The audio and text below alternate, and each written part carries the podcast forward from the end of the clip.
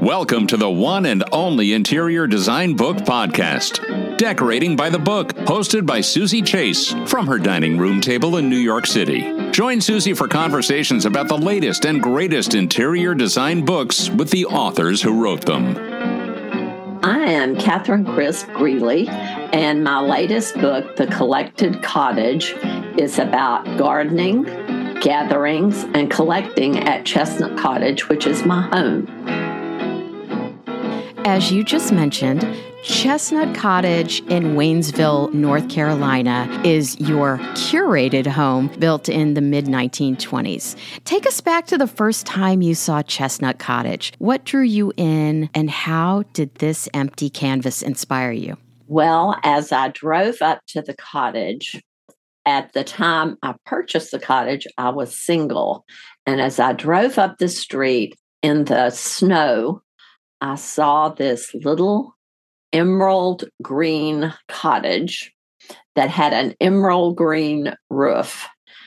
And as I crossed the threshold, I knew that this would be home.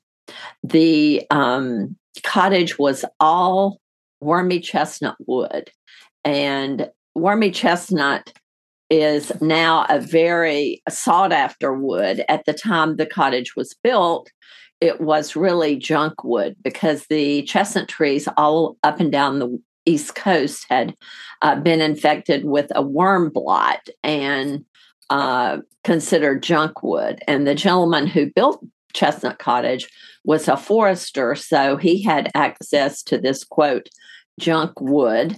And every room in the house uh, was chestnut, with the exception of the kitchen, which was pine. So as I crossed the threshold, I thought, this is just so cozy. Immediately, I said to myself, the pine kitchen will have to be painted white but I left the rest of the uh, house chestnut. It took months to wash all of the walls, the ceiling, the doors, because sadly the owners of the cottage smoked and the wormy chestnut was almost black. So I just had to get about getting my cottage into shape and I think the thing that inspired me about it was it reminded me of cottages that I had seen in England and Ireland and Scotland. So I knew it was an empty canvas for my antiques. This book is about the cottage. How is it divided up? The book is divided by seasons. Uh, we start with the spring season, and each season has a section on gardening, how we garden, what we have in the garden at Chestnut Cottage. It has a couple of gatherings or entertaining events. And then I feature uh, in each season some of my collections at the cottage. Talk a little bit about how using antiques is the ultimate green design. Sadly, I feel like that we have become sort of a throwaway society and I see so many people purchasing new, low quality furnishings when the legs fall off or whatever. They are just tossed to the street uh, as rubbish. And I think the recycling of beautiful, good quality antiques is the ultimate way to quote, go green. Your mother often referred to your collecting as an addiction, but you prefer to call it a passion. I'm curious to hear about how your blue and white collection was a starting point for a color scheme. Well, I started uh, collecting blue and white porcelains when I was in college. So I had acquired uh, quite a bit of blue and white. And when I bought the cottage, as I said earlier, I knew that the kitchen had to be white. I'm a big fan of classic white kitchens, but I knew that if I painted the cottage kitchen white, that it would be a perfect backdrop for my blue and white collection. So from the kitchen, I started, I established color schemes for the remainder of the 935 square foot cottage to use blues in combination with greens, uh, some yellows and golds. So the blue and white just established the overall color scheme for the little cottage in its original state, as well as when we have added on to the cottage. I mean, nothing's more classic than blue and white. I quite agree, Suzy. What is the difference between collected and decorated?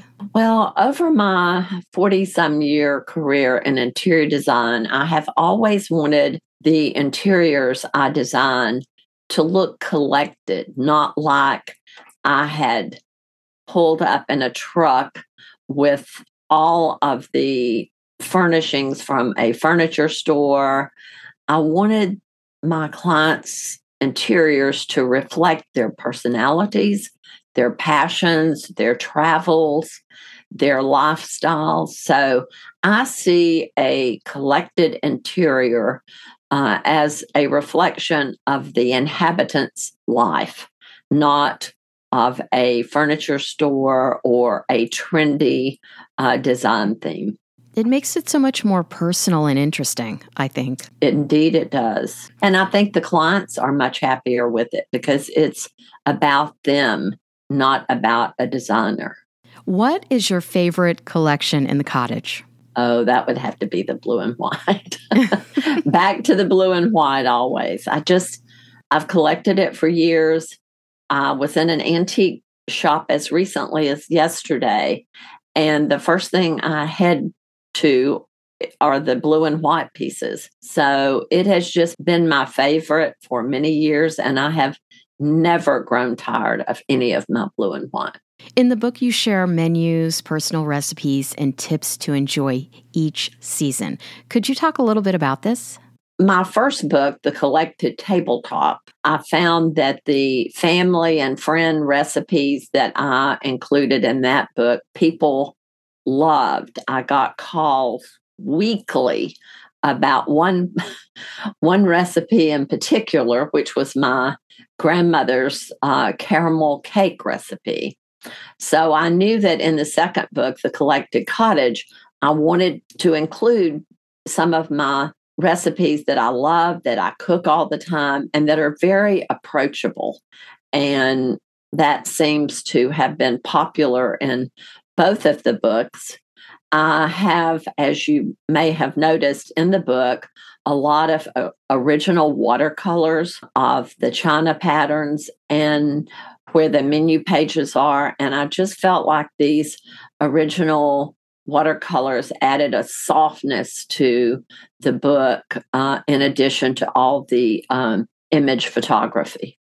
You're the person I want to talk to when it comes to holiday entertaining, and Christmas is right around the corner. You are the best planner, um, and I'd love for you to walk me through your holiday to do list. Well, the holidays begin at Chestnut Cottage the day after Thanksgiving. I barely get the Thanksgiving china put away from our friends and family Thanksgiving lunch before the seven live Christmas trees are delivered the day after Thanksgiving. Seven. yes, it seven. and it is indeed an obsession. And it is surprising that my husband has not divorced me over the live Christmas trees. So the day after Thanksgiving, the Christmas trees come. We start to get those decorated. I climb up in the little attic of Chestnut Cottage and get all the decorations for each of the trees, which I have segregated uh, by each tree collection and we get the trees decorated. And then last week, I did all the greens uh, in the windows, I did chandeliers, I did the window boxes and planters outside. So that is all done. And now it's on to holiday cocktail parties and family dinners. Uh, we get all the linens out, silver out, get the linens ironed, washed and ironed, and perfectly done up, and all the silver polished that I'm going to use for different events. And then it's time to cook. I enjoy cooking. it is not a chore for me. It is not frightening to me. So the time is rolling around because this Friday evening we're having a little small cocktail party. So tomorrow will be my cooking day.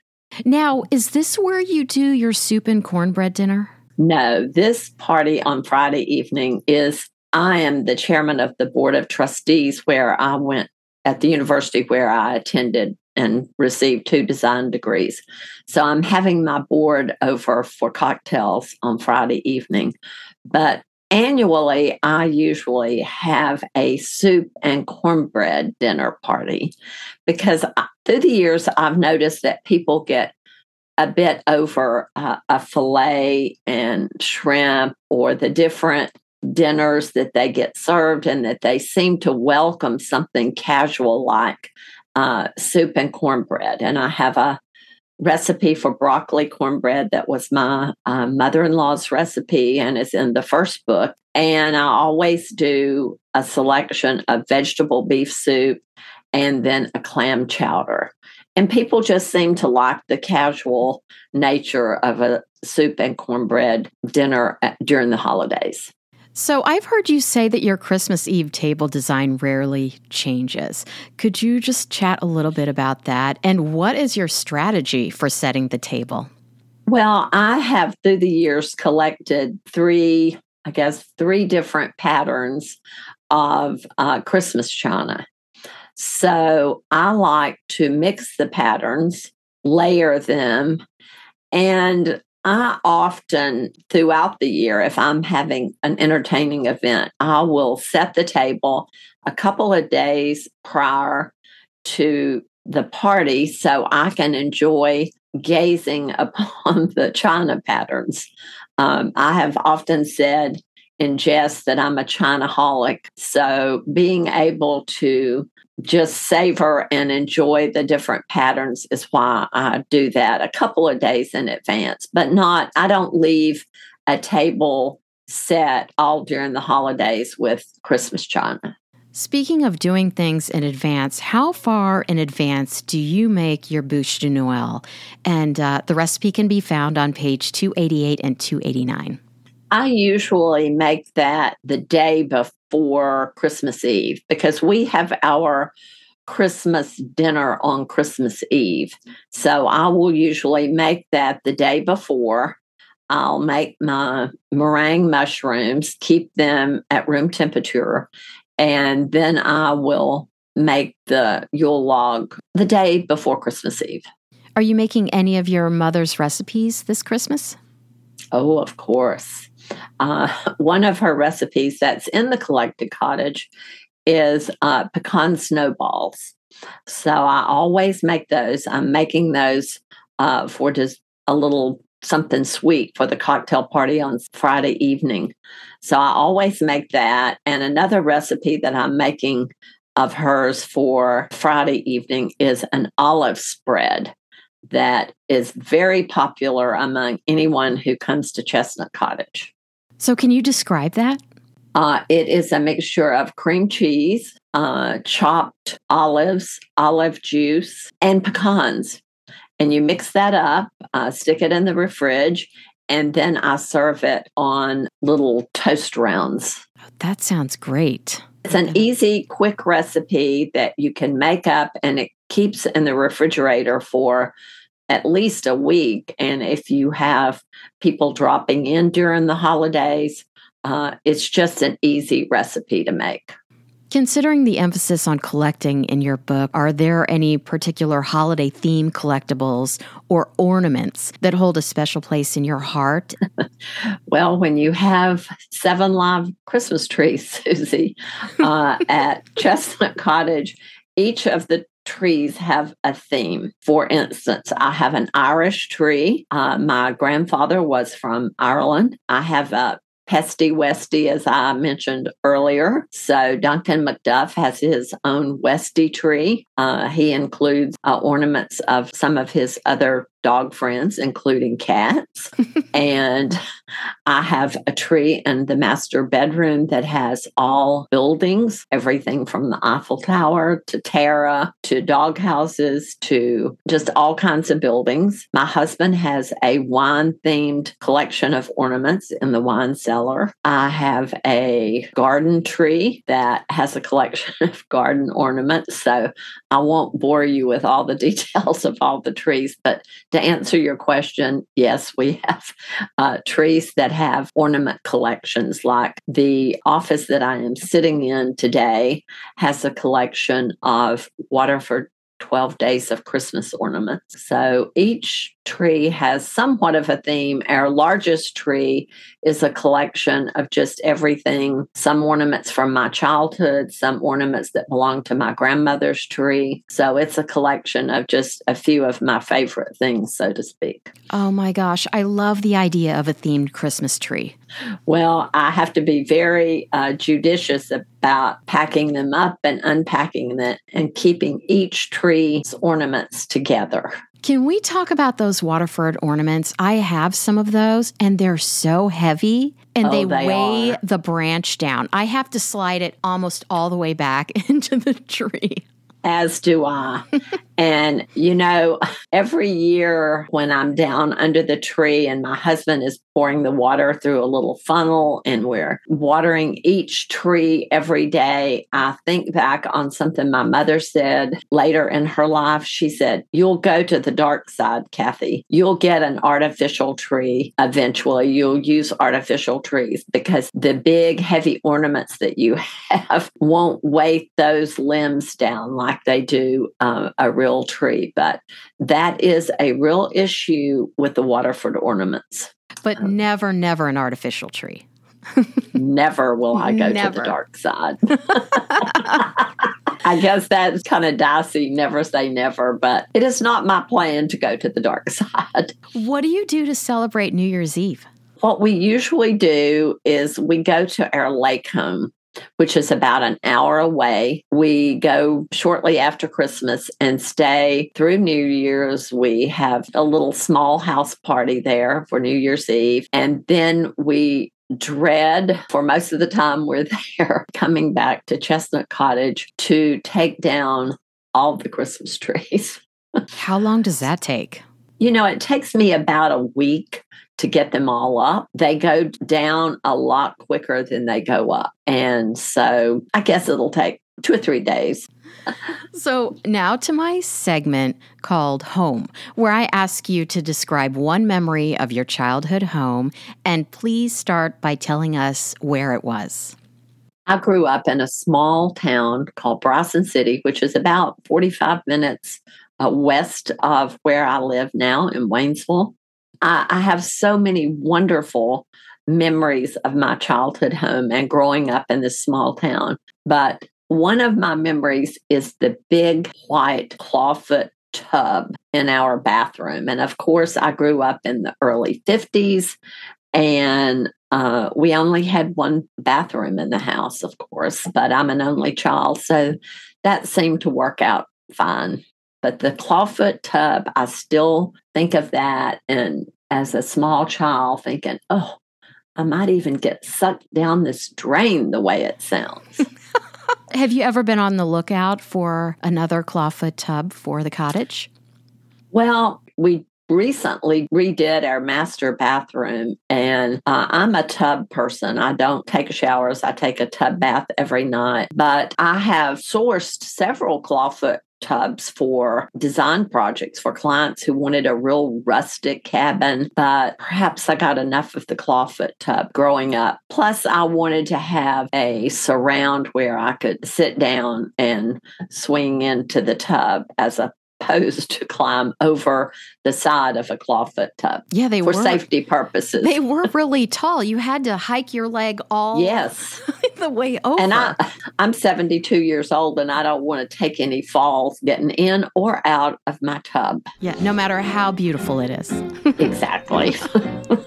Where can we find you on the web and social media? uh, website is Kathryn Greeley Designs with an S, designs.com. I am on Instagram at Kathryn Greeley Designs as well as Facebook. This magnificent book, which by the way is over 350 pages, is the perfect holiday gift for that special person in your life who likes gardening, gatherings, and collecting. Thank you so much, Kathryn, for coming on Decorating by the Book podcast, and happy holidays to you and yours. And happy holidays to you, Suzy, and I hope they get your roof finished so Santa Claus can come and see you.